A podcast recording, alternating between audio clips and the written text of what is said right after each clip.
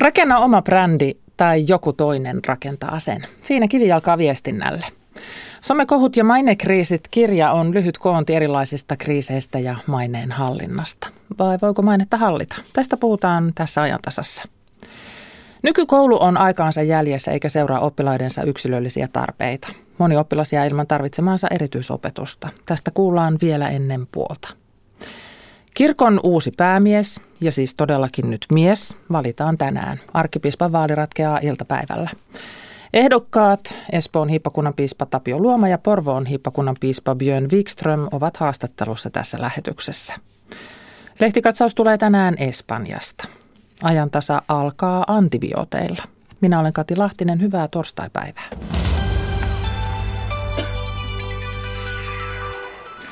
Kun lääkäri määrää potilaalle antibioottikuurin, tavallisesti suosituksena on, että kuuri syödään loppuun. Antibiootit ovat kuitenkin ongelmallisia lääkkeitä, koska ne tuhoavat elimistöstä myös hyviä mikrobeja. Tämä puolestaan altistaa esimerkiksi antibioottiripulille, hiivainfektioille ja vakavillekin infektioille. Ihmiset syövät antibiootteja huomattavasti enemmän kuin pitäisi. Yksi keino asian vähentämiseksi on luopuminen ikiaikaisesta ohjeistuksesta, jonka mukaan kuuri tulee syödä aina loppuun. Asian on nostanut esille Hyksin infektiosairauksien ylilääkäri Asko Järvinen, joka on nyt Vesa Marttisen haastateltavana. Me ollaan jotenkin me ihmiset totuttu semmoiseen sloganiin, että lääkärin määräämä kuuri antibiootteja, niin se syödään loppuun. Oli sitten tilanne parantunut tai ei. Nyt mä kuitenkin luin apteekkarilehden haastattelussa, että siinä Hyksin infektiosairauksien ylilääkäri Asko Järvinen sanoi, että tästä ohjeesta tulisi luopua. Miksi? No, se on tavallaan vanha myytti. Vanha myytti on ollut se, että, että kun kuuri syödään loppuun, niin ei tule antibioottiresistenssiä. Ja se ei oikeastaan perustu paljon mihinkään. Me on totuttu siihen, että se kuurin loppumista vahditaan. Kuitenkin me tiedetään, että meidän täytyy antibioottien käyttöä pyrkii vähentämään, jotta resistenssi ei lisääntyisi. Ja yksi merkittävä tekijä siinä on antibioottikuurien lyhentäminen. Tärkeämpää kuin se kuurin loppuun syöminen on se, että antibioottiannokset, ne tabletit otetaan säntillisesti ja niitä ei unohdu. Se varmentaa paranemisen paljon paremmin. No, tämä kuuri loppuun slogan kuulostaa semmoiselta tietynlaiselta automaatiolta, että se on ikään kuin helppo ohjeistaa. Sanoit, että tämä on vanha myytti, niin on, onko se ikään kuin vain seurausta siitä, että lääkärit on tottunut toistamaan tämmöistä slogania, vai miten tätä pitäisi ajatella? Ja kyllä tätä on varmaan opetettu lääkäri sukupolville vuosikymmenien ajan, koska on uskottu ja on kiinnitetty huomiota vain siihen sen kyseisen taudin aiheuttavaan bakteeriin, että se täytyy saada pois. Ja näinhän se periaatteessa on, että se taudin aiheuttaja täytyy saada tapettua ja saada pois ihmisestä, jotta tauti ei uusiudu. Mm. Siihen pyritään sillä antibioottikuurilla. Mutta toisaalta nyt me ymmärretään paljon paremmin, että meillä elimistössä on huomattavasti hyviä mikrobeja, hyviä bakteereita. Ja jokainen antibioottiannos vaikuttaa niihin aina enemmän. Mm. Ja sitten toipuminen siitä antibioottikuurista vie enemmän aikaa. Mistä sen tietää sitten, että on oikea hetki lopettaa se kuuri? No jotain nyrkkisääntönä ehkä tämmöisissä tavallisissa lievemmissä infektioissa on se, että taudin oireet on poistuneet ja on mennyt muutama vai pari, kolme päivää sen ylitse. Mm. Ja näin joissakin, esimerkiksi keuhkokuumeen uusimmassa käypähoitosuosituksessa on, että se on vähintään viisi päivää ja vähintään kaksi päivää ilman kuumetta, mm. niin silloin sen antibiootin pystyisi lopettamaan pääperiaate kuitenkin on se, että antibioottikuurin kestosta pitäisi lääkärin kanssa keskustella. Siinä tulisi yksi uusi momentti siihen lääkärin vastaanotolle mukaan, sillä meidän paranemisedellytykset eri ihmisillä on erilaiset. Varsinkin niillä, joilla sitten on puolustusjärjestelmää heikentäviä sairauksia tai se infektio on vaikea ja vaikeassa paikassa. Silloin voi olla pidempikin kuuri tarpeen. Eli siis missä vaiheessa tämmöinen keskustelu pitäisi käydä? No se pitäisi käydä joko siinä kuuria antibioottihoitoa, koko kuurista poistutaan, niin antibioottihoitoa aloitettaessa. Mm. Tai sitten mielellään voi ajatella, että lääkäri myös varmentaisi, jos mahdollisuuksia on, niin potilaan paranemisen. Mm. Se voi olla vaikka puhelinsoitto muutaman päivän kuluttua, jossa sitten sovitaan se kuurin eh, kesto. Ja näin on joissakin eh, infektioissa kansainvälisissä hoitosuosituksissa nyt jo ehdotettu. Mistä se on sinulle kristallisoitunut tämä ajatus, että näin ei tarvitsisi toimia tällä ikiaikaisella tavalla? No itse asiassa on ollut jonkun verran jo kirjoittelua myös lääketieteellisissä niin kuin lehdis, lehdissä, että ei se pelkästään mun ajatus ole, mutta kyllä se perusidea siinä on se, että täytyy huomioida se, ne muut mikrobit ja muut bakteerit, joita meillä on, eikä pelkästään se taudin aiheuttaja-bakteeri. Ja saman tietysti näkee siinä, että antibioottikuurien kesto on, on nyt viimeisten vuosikymmenien aikana huomattavasti lyhentynyt. Lääkärikunnan kesken tämmöisestä asiasta ei varmastikaan vallitse yksimielisyys. Mistä sen tavallinen kansalainen tietää, että ketä kannattaa kuunnella ja kenen tieto on oikeaa tietoa? No en mä usko, että tässä suurta erimielisyyttäkään voi lähinnä olla vain, että on lääkärikuntakin niin kuin oppinut ja omaksunut tietyt asenteet. Että tämä tietysti edellyttää myös lääkärikunnan koulutusta ja ehkä joidenkin toimintatapojen muuttamista.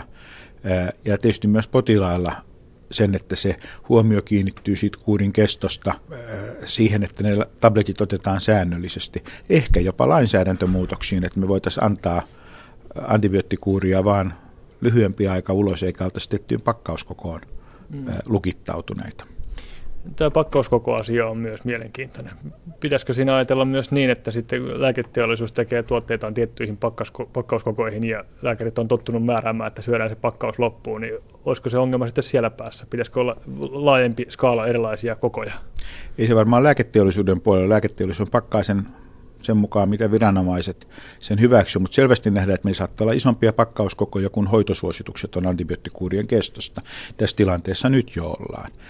Kyse on varmaankin siitä, että voisiko apteekkista pakkausta avata ja annostella isommasta purkista, purkista riittävän määrän juuri tälle potilaalle. Ja tähänhän meidän tämänhetkinen lääkelainsäädäntö ei vielä taivu, jossa pitäydytään sen pakkauksen avaamattomuudessa. Näin totesi Hyksin infektiosairauksien ylilääkäri Asko Järvinen, toimittajana Vesa Marttinen.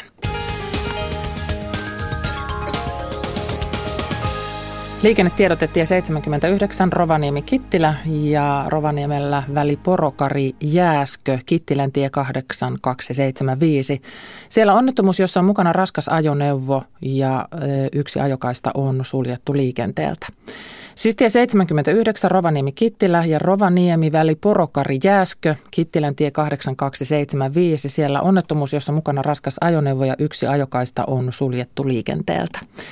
Ja vielä tie 4 Kemintie Simo, Marosten mäki ja Max Niemi siellä tilanne ohi. Siis tie 4 Kemintie Simo, Marosten mäki, Max Niemi tilanne ohi.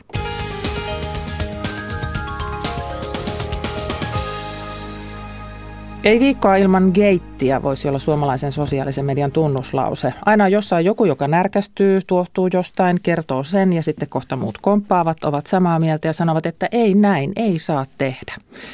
Viestinnän ammattilaiset repivät näistä sitten ilon irti ja toisaalla viestinnän ammattilaiset yrittävät, yrittävät ratkoa näitä kohuja. Tervetuloa ajantasaan Salmari Muhonen viestintäasiantuntija. Kiitos paljon Katja. Sä olet kirjoittanut tämmöisen somekohut ja mainekriisit kirjan, jossa käyt läpi suomalaisia tällaisia tapauksia, joissa välillä on vähän pidemmän kaavan kautta menty tätä kohua ja sitten välillä vähän lyhyemmän kaavan kautta ja annat siellä vinkkejä siitä, että kuinka näiden kriisien kanssa tulisi toimia.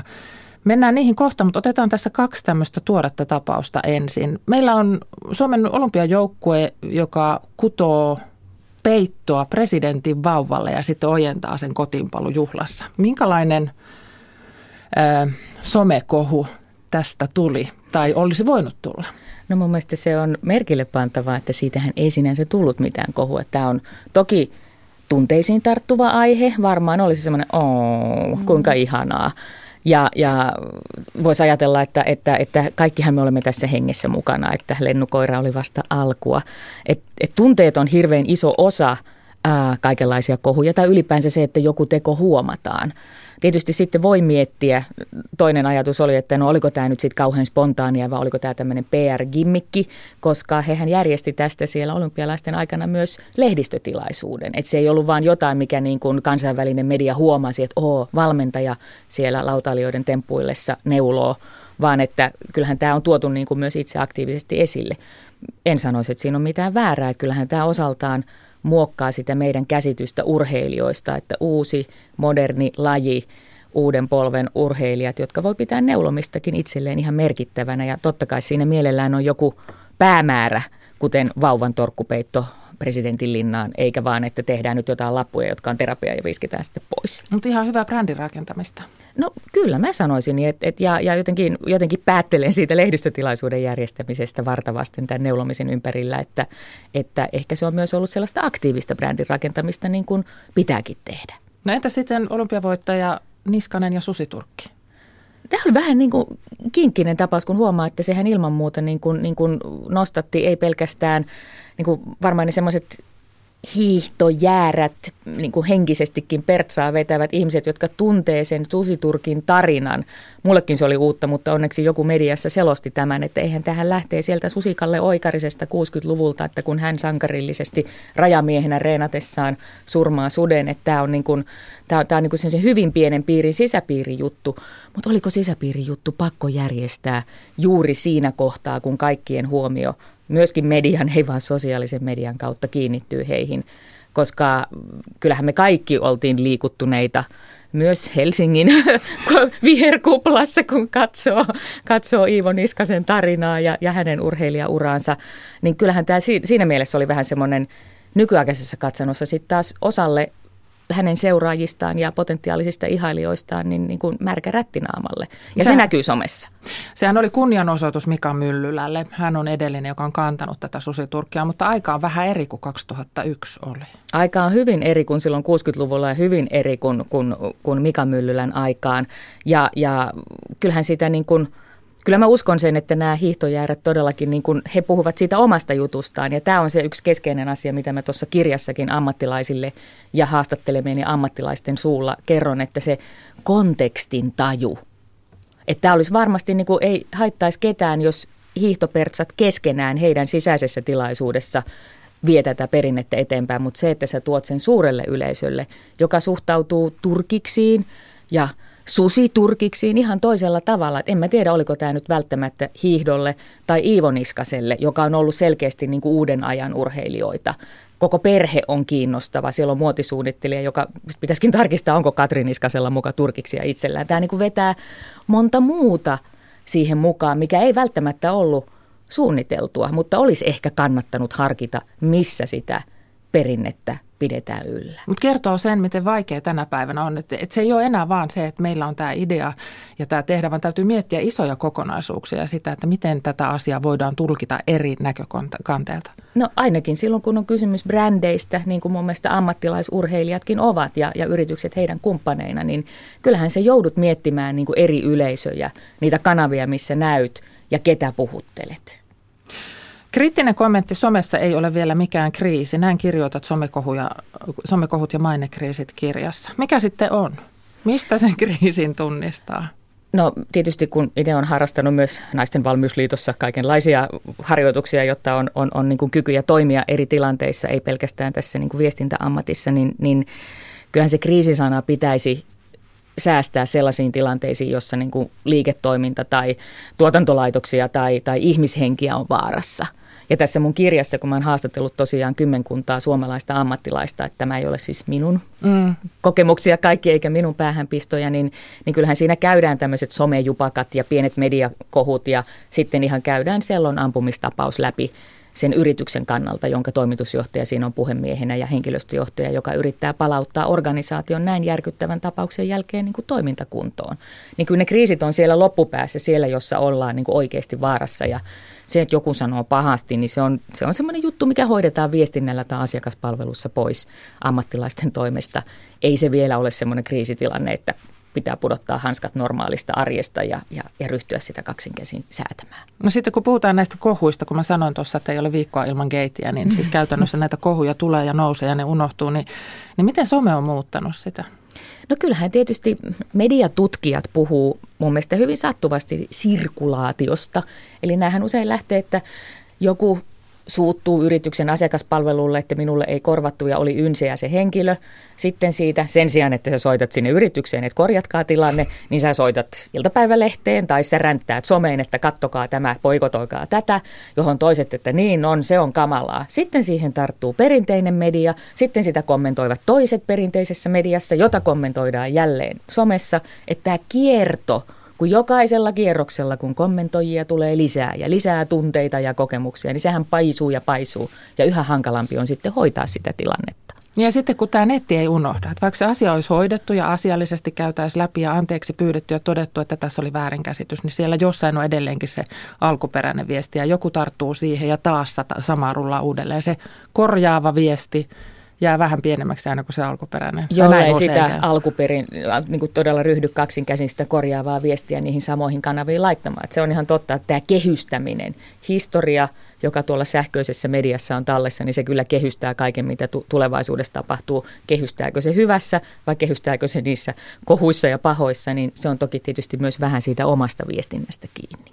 Ei tehdä nyt tässä semmoista do's and don'ts listaa, Joo, siis ei. että mitä, mitä pitää tehdä ja mitä ei saa tehdä, mutta mikä on ehdoton? Mitä on tehtävä, kun tämmöinen kohu iskee päälle?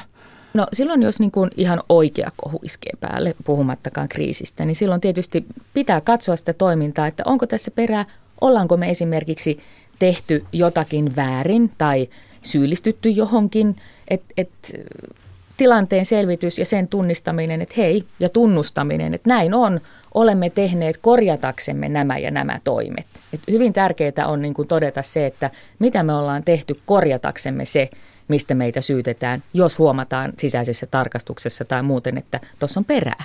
Kyllähän myös ihmiset voi pahoittaa mielensä, että minusta tuntui pahalta tämä, jolloin sitten voi todeta, että no meidän yrityksen tarina ja tehtävä on tämä, että ikävää, jos pahoitit siitä mielesi, mutta että, että me pyritään keskittymään tähän ja huomioimaan teikäläisetkin paremmin jatkossa. Että se on se, mitä olet tehnyt korjataksesi sen, on ehkä se tärkein asia näyttää. Ja enemmänkin tosiaan se semmoinen niin kuin, niin kuin näyttäminen ja toiminta on tärkeämpää kuin näppärä sanailu jossain somessa kilpaa kriitikon kanssa tai edes väittely toimittajan kanssa. Että se, se korjaavat toimenpiteet ja niiden näyttäminen on se tärkeää. Miten, miten iso asia on tämmöinen sana kuin anteeksi? Se tuntuu olevan suomalaisille aivan liian iso sana. Että kyllä sitä pitäisi, mä tuossa neuvon myöskin näiden haastattelemien yritysammattilaisten suulla, että sitä kannattaisi har- harjoitella ihan arjessa, sitä anteeksi pyytämistä ja sen, että oikeasti tunnistaa toisen tunteen, että hän on aidosti pahoillaan ja näyttää sen myötätunnon.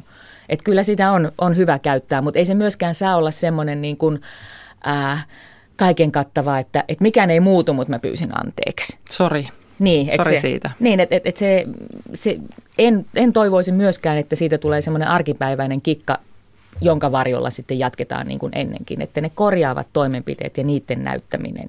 Toki, jos ihmisiä on loukattu ja ollaan tehty jotakin väärää, niin kyllä se kannattaa pyytää ihan reippaasti anteeksi. Vieläkö näkyy niitä virheitä, että ollaan vaan hiljaa? No Mä halusin tuoda esille, niin kun, kun tähän on opaskirja mm. yrityksille, markkinointiviestinnän ammattilaisille ja opiskelijoillekin, niin, niin tässä oppaassa kuitenkin esiin sen, että varsinkin kriisitilanteessa niin on pakko priorisoida. Sä et ehdi olla joka paikassa ja joka keskustelussa mukana.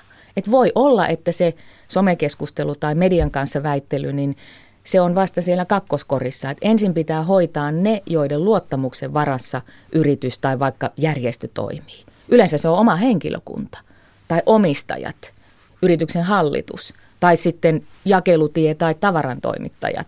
Että ne pitää hoitaa ensin ja vaikka henkilökohtaisella kontaktilla. Soitto, tapaaminen, henkilöstöinfo.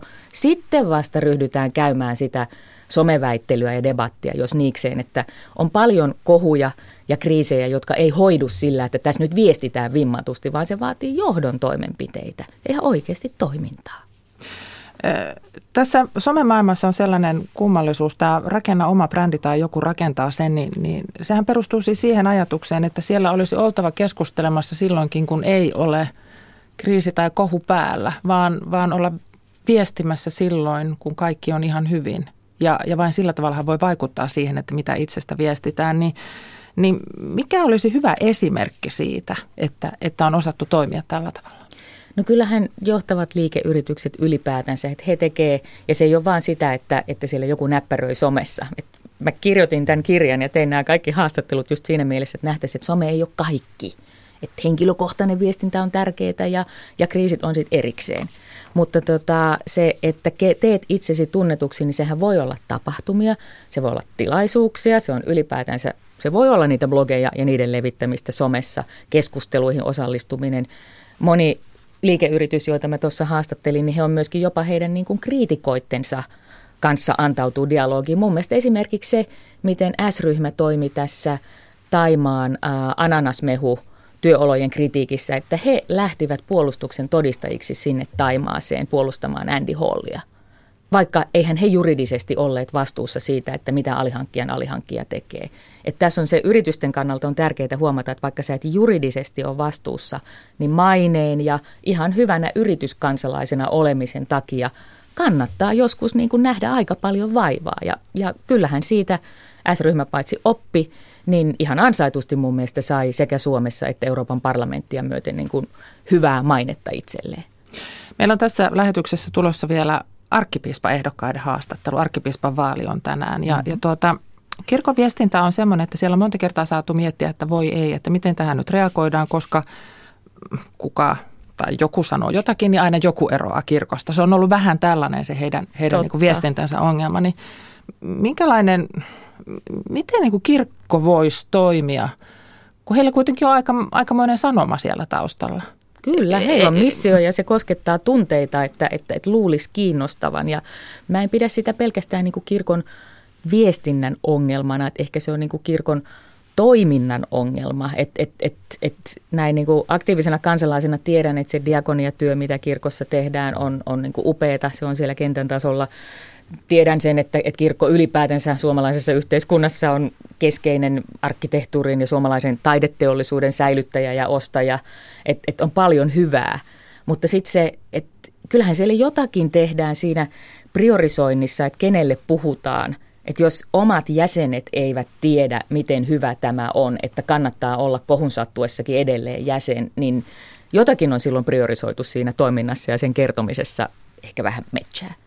Siitä tuli siis tämmöinen pieni vinkki, että katsoo sitä omaa sanomaa ja tekemistä. Kiitos Salmari Muhonen vierailusta. Kiitos Kati. Politiikan kevät on alkanut. Edessä on isoja ratkaisun paikkoja. Näistä enemmän sunnuntaina pääministerin haastattelutunnilla – Suora lähetys tulee kesärannasta kello 14 uutisten jälkeen. Yle. Radio Suomi. Ajantasassa seuraavaksi asiaa erityisopetuksesta. Moni paljon apua tarvitseva koululainen ei saa riittävästi tukea peruskoulussa. Erityistä tukea tarvitsevia oppilaita siirretään yhä enemmän suurempiin ryhmiin, joissa moni jää vaille riittävää huomiota. Yksilöllisen opetuksen hyödyt on huomattu Mäntynummen yhtenäiskoulussa Lohjalla erityisluokan opettajana ja vararehtorina työskentelevä Lassi Huhtala. Tukimuodot voi olla hyvin monenlaisia, mutta ehkä yleisimpänä ovat eriyttäminen oppisisältöjen arvioinnin suhteen, tukiopetus ja osa-aikainen erityisopetus. Sitten meillä on kaksi tämmöistä pienempää pienryhmää, kiinteä pienryhmää, joissa opiskellaan erityisluokan opettajan johdolla kaikki oppiaineet silloin kun se käyttäytyminen on sellaista, että se haittaa kohtuuttomasti muiden oppimista. Ja mun näkemyksen mukaan tällaisten oppilaiden määrä on kuitenkin muutaman prosentin luokkaa. Joskus myös oppimisen haasteet on niin mittavia, että on järkevä opiskella omassa pienessä ryhmässä tutun erityisopettajan johdolla. Oppilaiden saamassa tuessa on kolme porrasta. Yleinen, tehostettu ja erityinen tuki. Mäntynummen yhtenäiskoulussa tehostettua tai erityistä tukea saa noin viidesosa oppilaista. Valtakunnallisesti osuus on samaa luokkaa, vajaat 16 prosenttia. Kolmeportaiseen tukimalliin siirtyminen on tarkoittanut samalla sitä, että erityisluokkien määrää on vähennetty. Oppilaiden oikeus erityisopetukseen ei toteudu tasa-arvoisesti joka puolella maata, kertoo opetusalan ammattijärjestö OAJin erityisasiantuntija Päivi Lyhykäinen.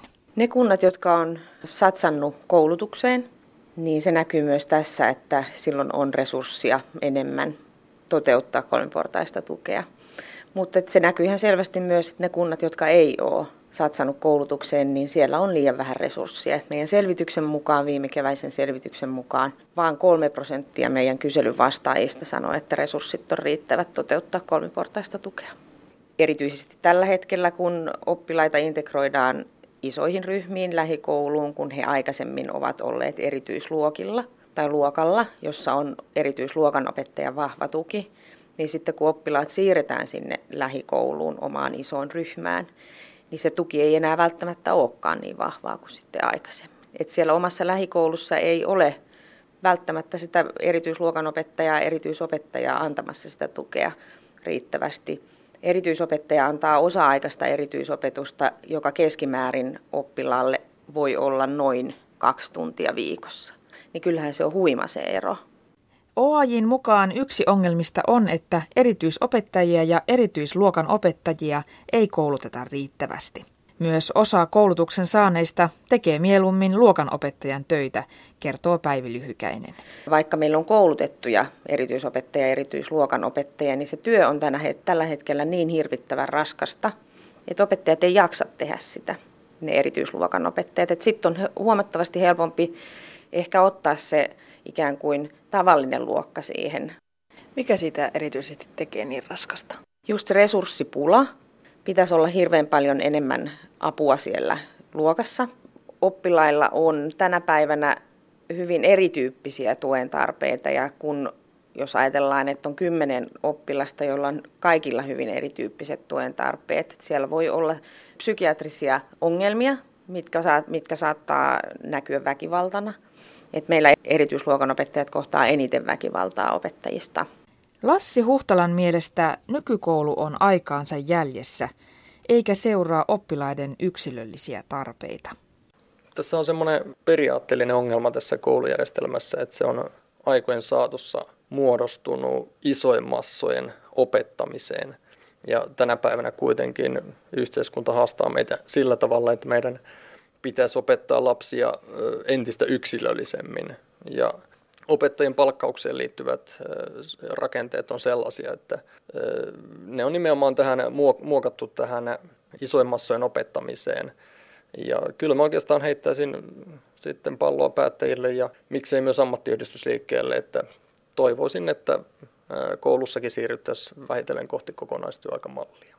Käytännössä me tehdään kuitenkin jo kokonaistyöajassa työtä, mutta ehkä se mahdollista sen, että voitaisiin väljemmin meidän päiviä, päiviä täyttää ja sitä suunnitteluaikaa voitaisiin sitten miettiä paremmin.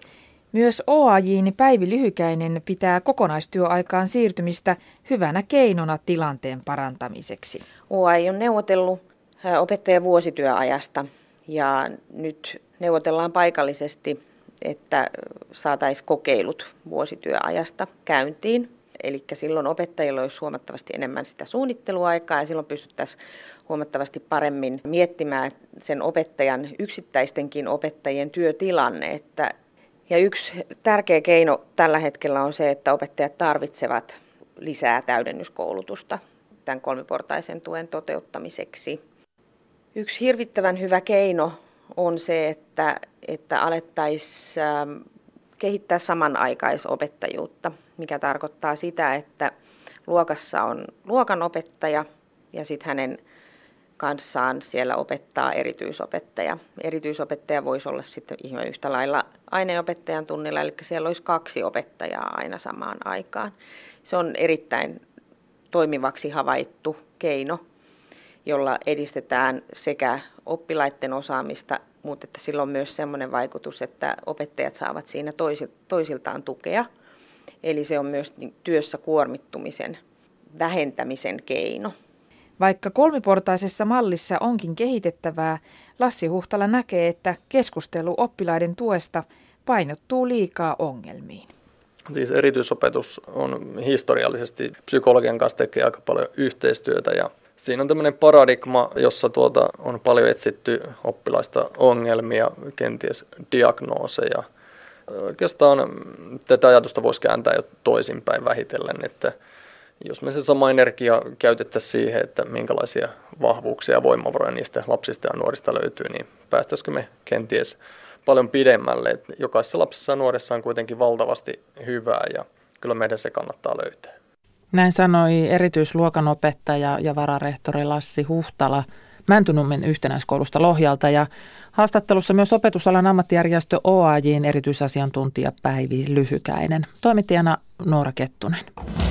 Tämä on ajan tasa. Kirkon yhtenäisyys, arvomaailma ja talous ovat puheenaiheena kohta – ja keskustelemassa ovat Espoon hippakunnan piispa Tapio Luoma ja Porvoon hippakunnan piispa Björn Wikström. Toinen heistä on tänään iltapäivällä sitten evankelis-luterilaisen kirkon uusi arkkipiispa. Vaali on siis tänään ja tuloksia, tulokset tiedetään äh, arvion mukaan tuossa kello 16 aikaa iltapäivällä, mutta näiden ehdokkaiden haastattelu siis kuullaan vielä tässä ajantasassa. Espanjassa eläkejärjestelmän remontti uhkaa muuttua poliittisten irtopisteiden keruun kilpajuoksuksi. Tästä kuullaan tarkemmin lehtikatsauksessa ajantasan loppupuolella, mutta nyt me vilkaistaan tuonne Yle nettisivuille. Ilona Turtola, mitä löytyy? No sieltä löytyy muun muassa sitä, että Kireä Pakkanenhan nyt on pidetyt Suomea otteessaan, niin tämä kylmyys, se voi saada myös palovaroittimet sekoilemaan. Kireä pakkaskeli voi siis saada kodin palovaroittimen hälyttämään ilman syytä. Samanlainen ilmiö voi käydä loppukesästä, jos on voimakkaita ukkosia.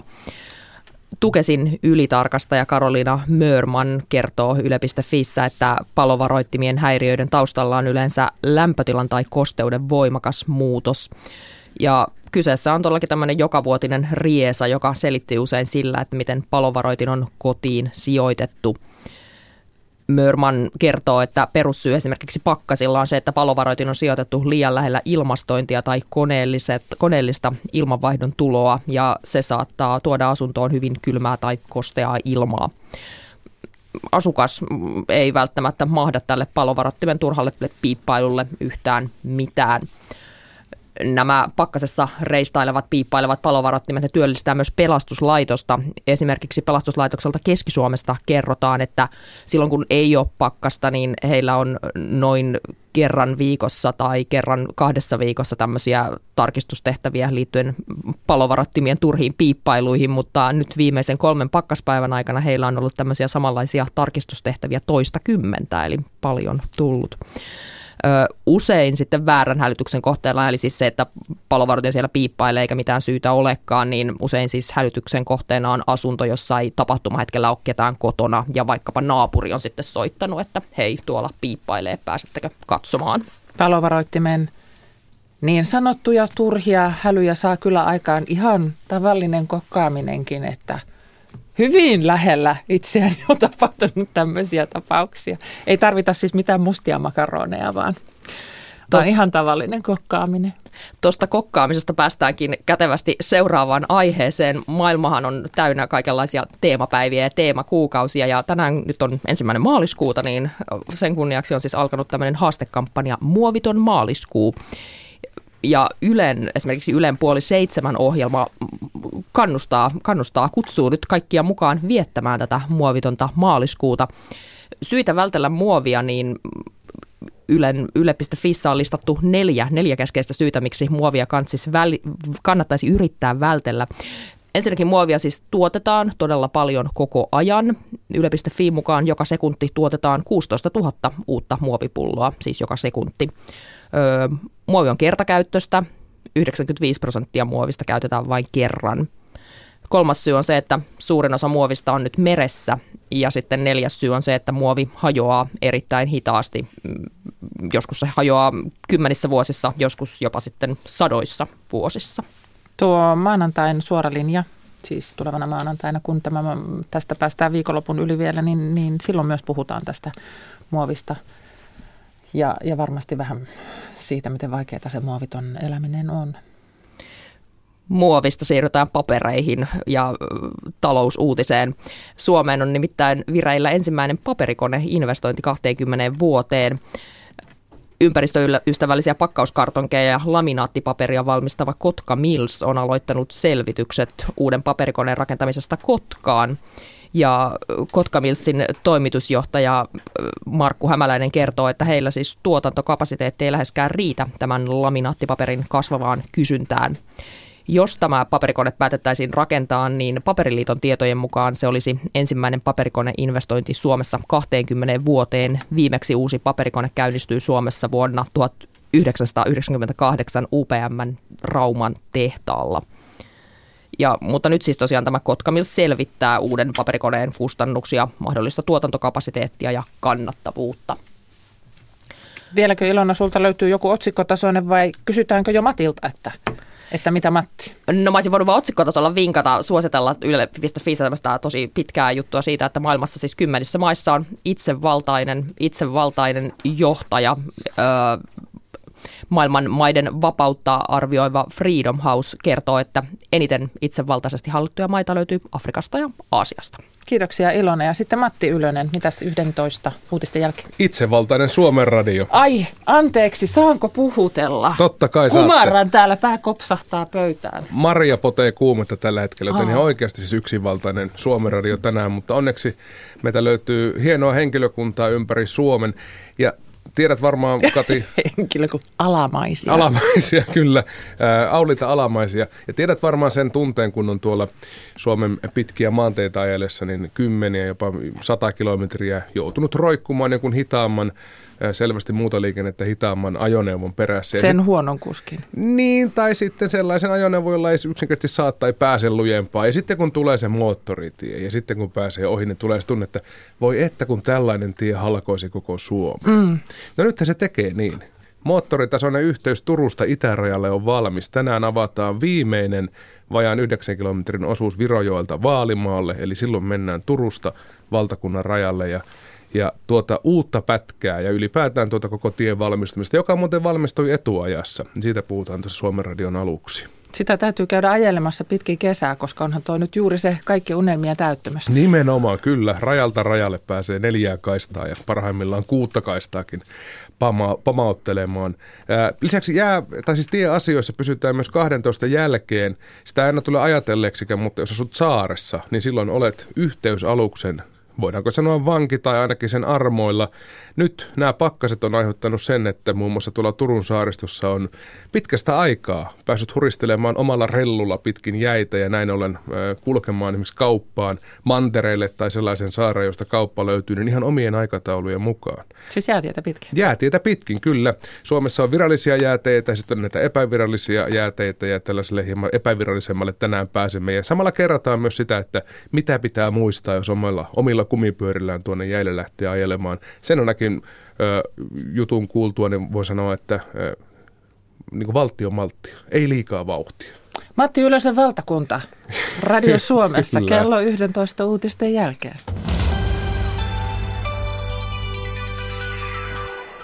Evankelis-luterilaiselle kirkolle valitaan tänään uusi arkkipiispa. Viidestä ehdokkaasta on jäljellä kaksi, Espoon hippakunnan piispa Tapio Luoma ja Porvoon hippakunnan piispa Björn Wikström. Toimittaja Maria Alakokko johdattaa keskustelun ensiksi naispappeuteen. Arkkipiispavaalin ehdokasasettelu on herättänyt kummastelua, kun ehdokkaana on voinut olla henkilö, joka ei suostu tekemään yhteistyötä naisten kanssa. Ei siis suostu toimimaan kirkkojärjestyksen mukaan.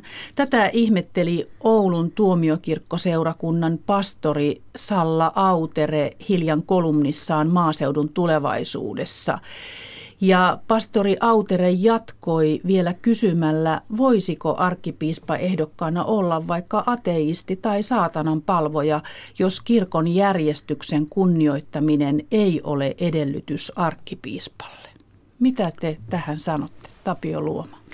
No tietysti on näin, että mitään tällaista lakiin perustuvaa syytä sille, etteikö myöskin naispappeuden vastustaja voisi olla piispaehdokkaana, ei ole olemassa. Tällaista asiaa jonkinlaisena kelpoisuusehtona ei ole kirjattu meidän kirkkolakiimme. Kieltämättä oudolta se tuntuu ja ymmärrän oikein hyvin, että se herätti kysymyksiä. Samaan aikaan myöskin tilanteen hämmentävyyttä kuvaa minusta se, että Ville Auvisen taustajoukoissa oli papiksi vihittyjä naisia. Eli toisin sanoen tässäkin tulee vastaan tämä tilanteen moninaisuus, joka ei ole aivan yksioikoinen. Björn Wikström. No minusta on ilman muuta selvää, että, että tällainen henkilö ei voisi toimia arkkipiispana, mutta toisaalta se antaa kuvaa meidän kirkosta, että, että näitä kantoja löytyy. Ö, olen itse vakuuttunut siitä, että se ainoa tie eteenpäin on se, mitä me piispat nyt olemme seuranneet, että, että, että jos haluaa papiksi meidän kirkkomme tai jos haluaa kirkkoherraksi, niin täytyy olla valmis tekemään yhteistyötä ja sillä tiellä mä luulen, että, että tämä ongelma on ongelma, niin voidaan sanoa, on, on häviämässä, mutta toisaalta tämä, tämä on myöskin osa tätä todellisuutta, että tällaisessa kirkossa me toimimme. Niin, miten kirkon yhtenäisyys voidaan säilyttää, jos sallitaan kirkkojärjestyksestä poikkeaminen? Eikö se ole välinpitämättömyyttä? Meillä tällä hetkellä, kuten totesin, niin, niin oikeastaan meillä ei ole olemassa sellaisia pykäliä kirkkojärjestyksessä, jossa tavallaan kiellettäisiin se, että ei saa ajatella vaikkapa virkakysymyksessä tietyllä tavalla. Vaikka täysin selvää on se, että meidän kirkollamme kuitenkin on vain yksi virkakäsitys, juuri se, että pappeus on avoinna sekä naisille että miehille. Tässä minusta ei ole mitään tulkinnanvaraa. Mutta se, että millä tavalla tavallaan yksittäisen ihmisen tai yksittäisen papin ajatukset kulkevat asian suhteen, sitä ei kuitenkaan voida lain pykälillä kontrolloida. Olen täysin samaa mieltä siitä, että, että kuitenkin tilanne on hyvin selvä siinä suhteessa, että meillä on sekä naiset että miehet kelvollisia papeiksi ja tämän mukaisesti mennään ja, ja on todellakin väärin se, että, että jollain tavalla oletetaan, että kirkon pitäisi suostua siihen, että, että tavallaan naisia ei voisi olla alttarilla. Ja mielellään haastaisin myöskin näiden konservatiivisten liikkeiden johtajia siinä, että, että kun ne sanoo, että he haluavat olla osa tätä kirkkoa, he haluavat rikastuttaa sen elämään niin kuin he tekevätkin omalla tavallaan.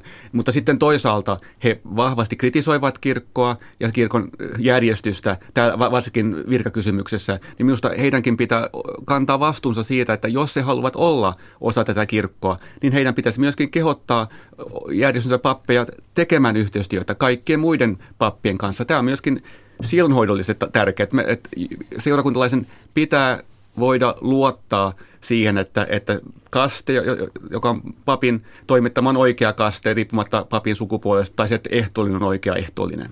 Se, mikä minusta saa vielä todeta, niin on tärkeää tässä myöskin se, että, että nimenomaan järjestöt eivät järjestöinä löysi kantaansa lukkoon naispappeutta vastaan, vaan, vaan olisivat siinä niin kuin kirkon linjan mukaisesti ja sitten jokainen yksittäinen henkilö tehköön omat ratkaisunsa.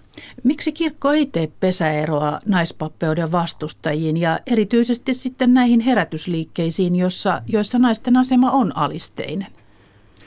Björn Wikström. No siis se, mitä me olemme tehneet ja mitä teemme, on, on että, että olemme johdonmukaisia siinä, että ketkä vihitään papiksi, ketkä ovat päteviä kirkkoherroksi. Sillä tavalla me ajattelemme, että, että jokaisen seurakuntaan täytyy olla mahdollisuus tulla papiksi riippumatta ö, sukupuolesta, mutta meillä on vielä näitä, näitä pappeja, kirkkoherroja, jotka, jotka on vihitty aikaisemmin, kun, kun tätä, tätä sääntöä ei, ei sovellettu, niin tämä on ajan kysymys, milloin, milloin tämä tällä, tällä tavalla tämä, tämä ongelma mm.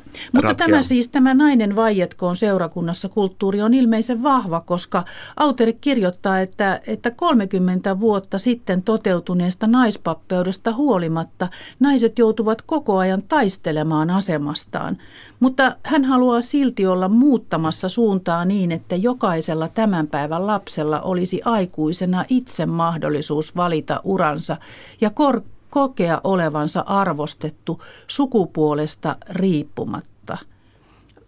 Mi- niin, minusta, niin. minusta tämä toive on aivan oikeutettu ja, ja, tuota, e, ja, ja kyllä mä näen, että juuri tähän suuntaan meidän kirkkomme on kaiken aika ollut menossa. Minusta on hyvin helppo yhtyä Björn Wikströmin kantaan siinä, että, että piispojen käytännöt, omaksumat käytännöt sen suhteen, että me emme järjestä erillisvihkimyksiä, on yksi osoitus siitä, että tällaista selkeää linjaa kuitenkin noudatetaan. Ja, ja tuota, yksi sellainen seikka, mikä on tullut esille, on se, että myöskin eh, naisten johtajuutta kirkossa monin tavoin halutaan tukea. Sen, sen tukemiseen on herätty. Ja minusta tavallaan kysymys on pitkälti siitä, että millä tavalla me edelleenkin viemme tätä linjaa eteenpäin. Minusta on aivan selvää se, että sekä nainen että mies ovat yhtä päteviä hoitamaan seurakunnan tehtäviä.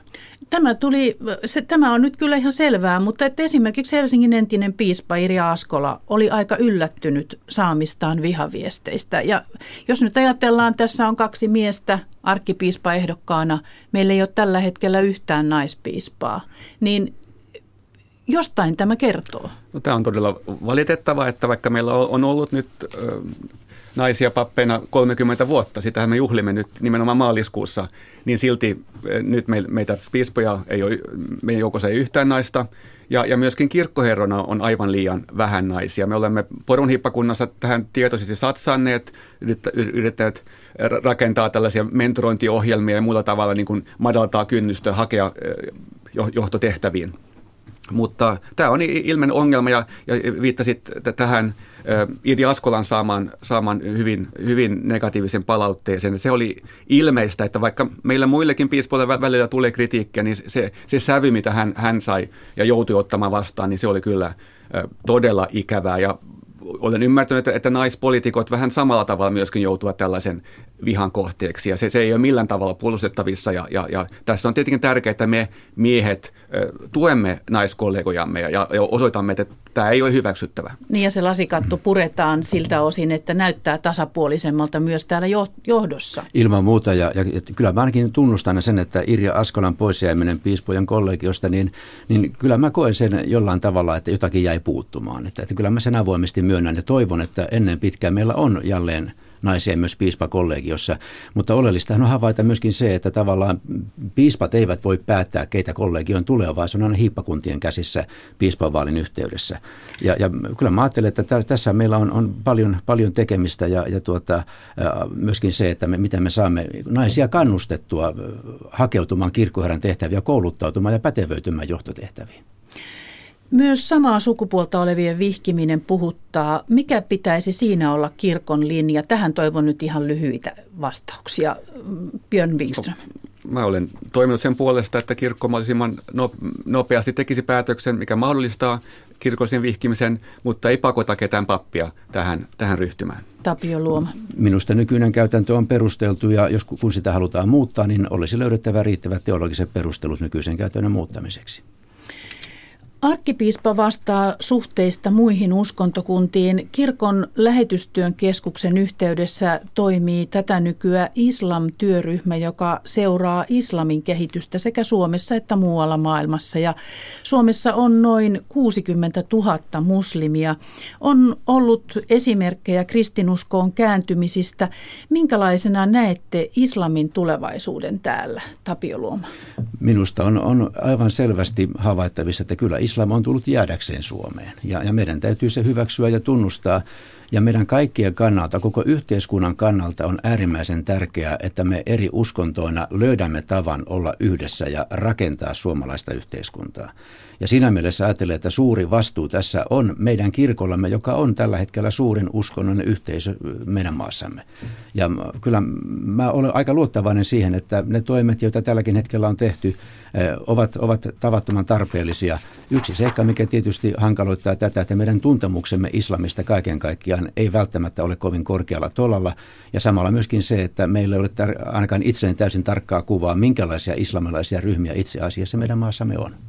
Niin, ja minusta on tärkeää, että tämän, tämän islamtyöryhmän lisäksi on myöskin olemassa tämän yhteinen elin nimellä Uskot-foorumi, missä eri uskontokunnilla on omat edustajansa. Ja tällä on ollut hyvin tärkeä rooli esimerkiksi, kun on tapahtunut vaikkapa Ytöjän, tapahtumat pari vuotta sitten, tai sitten tämä Turun puukotus tässä hiljattain, niin silloin on, on, on ollut mahdollisuus nopeasti äh, suunnitella yhteisiä äh,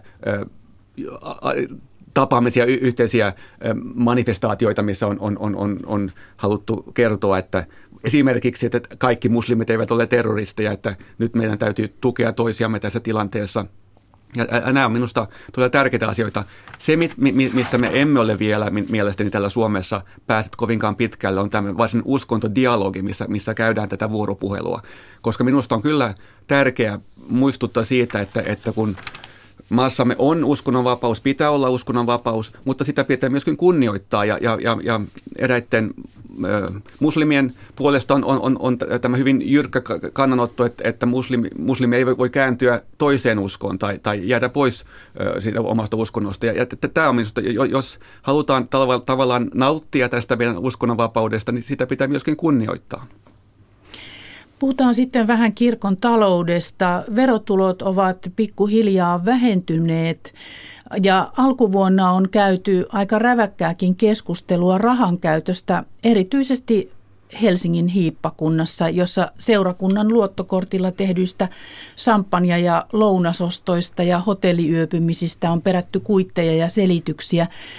Onko tämä kirkon rooli köyhien auttajana ja, ja sitten tällaiset tapahtumat, niin mielestänne ristiriidassa Tapio Luoma? Ainakin ne näyttävät ristiriitaisilta ja jollakin tavalla tuntuu siltä, että, että kun kirkko on profiloitunut köyhien auttajaksi, niin, niin näyttää tietysti ikävältä, jos sitten samaan aikaan käy ilmi, että että tällä tavalla on sitten rahaa käytetty kenties ilman kuittejakin.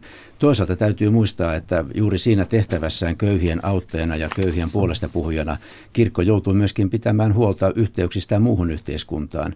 Ja silloin tietysti kirkossa on aika pitkälti myöskin tämmöistä suhdetoimintaa harrastettu, johon kuuluu muun muassa lounaita ja, ja yhteistyökumppaneiden muistamisia. Se, että mikä on kohtuullista ja, se, ja miten asiat hoidetaan ja, ja miten se kaikki dokumentoidaan ja mikä on niin tarkoituksenmukaista, niin se on sellainen, mistä kuitenkin kaiken aikaa täytyy käydä keskustelua ja luulenpa, että nämä ilmitulleet tapaukset myöskin terävöittävät prosesseja niin, että, että ongelmat selviävät.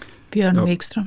Mä olen sitä mieltä, että pääosin kirkon toiminta on terveellä pohjalla ja, ja halutaan tehdä hyvää ja, ja oikealla tavalla, mutta ö, sitten on, on yhtä ilmeistä, että välillä tulee ilmi tapauksia, missä on, on, on toimittu väärin.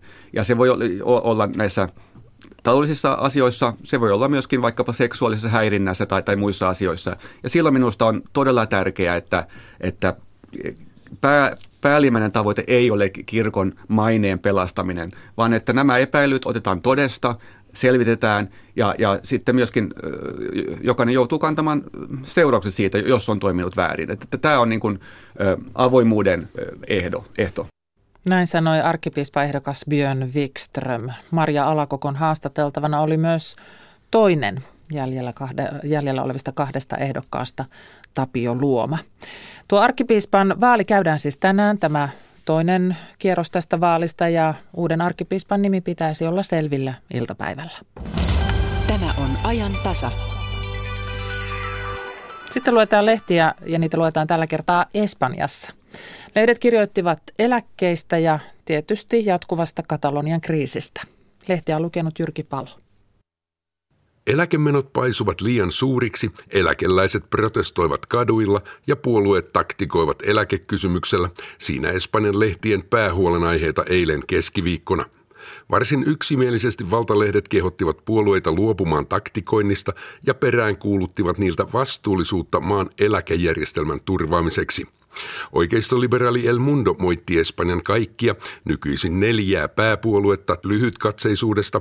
Hyvinvointiyhteiskunnan peruspilaria uhkaa konkurssi, koska puuttuu poliittinen tahto tasapainottaa eläkejärjestelmä, lehti kirjoitti.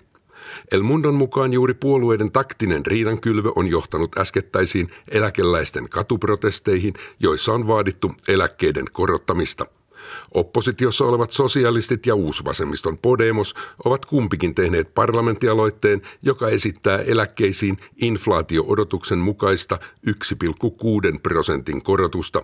Oikeistohallituksen esitys on 0,25 prosenttia, joten vasemmisto tarjoilee myrkkypillerin hallitsevalle kansanpuolueelle El Mundo katsoi.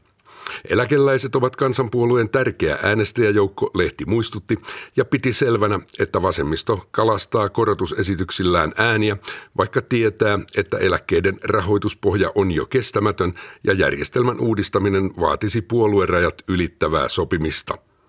Samoilla linjoilla El Mundon kanssa oli Mariano Rajoin hallitusta lähellä oleva päivälehti La Razón. Sekin vetosi puolueisiin, myös Rajoin kansanpuolueeseen, jotta eläkejärjestelmän remonttia ei myrkytettäisi poliittisen pisteiden keruun kilpajuoksulla. Myös Katalonian maakunnassa ilmestyvä La Vanguardia säästi asiassa Madridin lehtiä. Se muistutti, että tänä vuonna Espanja jo ottaa 15 miljardia euroa lisävelkaa eläkkeiden maksuun.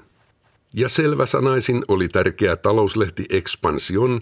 Se otsikoi kommenttinsa vaarallista demagogiaa eläkkeillä – Lehti tähdensi, että keskimääräinen eläke on noussut talouskriisistä huolimatta 36 prosenttia kymmenessä vuodessa, näin siksi, että uudet eläkkeet ovat entistä isompia. Espanjan bruttokansantuotteesta kuluu jo noin 11 prosenttia eläkkeisiin, summa on yli 120 miljardia euroa vuodessa, Expansion kirjoitti.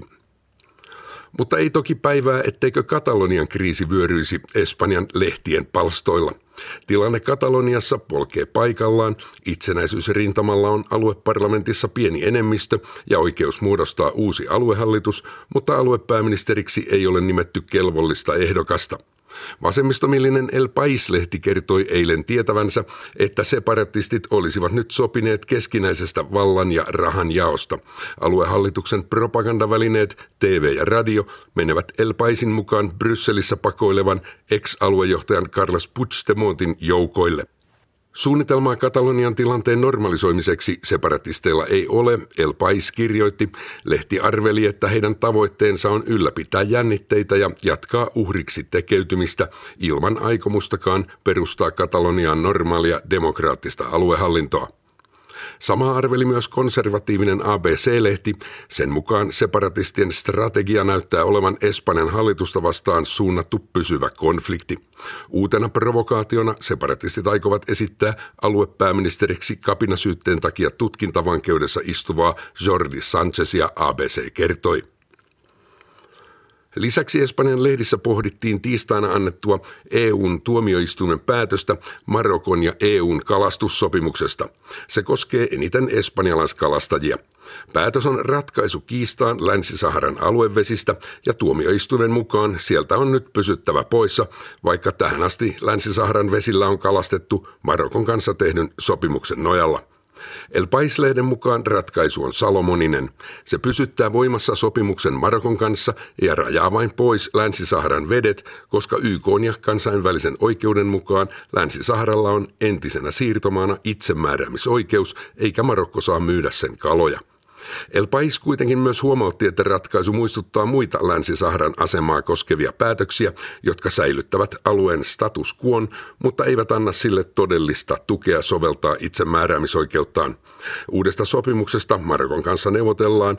El Paisin mukaan tähän asti suurin osa sopimuksen kalasaalista on saatu juuri Länsi-Saharan vesiltä. Ja katsotaan lopuksi vielä talouslehti Expansionin oma uutinen, jonka mukaan Norjan jättimäinen eläkerahasto on palannut tekemään sijoituksia Espanjaan. Expansionin mukaan lähinnä pörssiosakkeisiin, mutta myös valtion velkaa rahasto on taas ostanut. Kaksi vuotta sitten norjalaiset vielä vetivät pois Espanja-sijoituksiaan, mutta viime vuonna sijoitukset kasvoivat yli 25 prosenttia, yltäen yli 16 miljardiin euroon. Suuret sijoittajat näkevät Espanjan kriisistä toipuneen talouden siis jälleen kiinnostavana, riemuitsi eilen espanjalainen talouslehti Expansion. Madridista Jyrki Palo.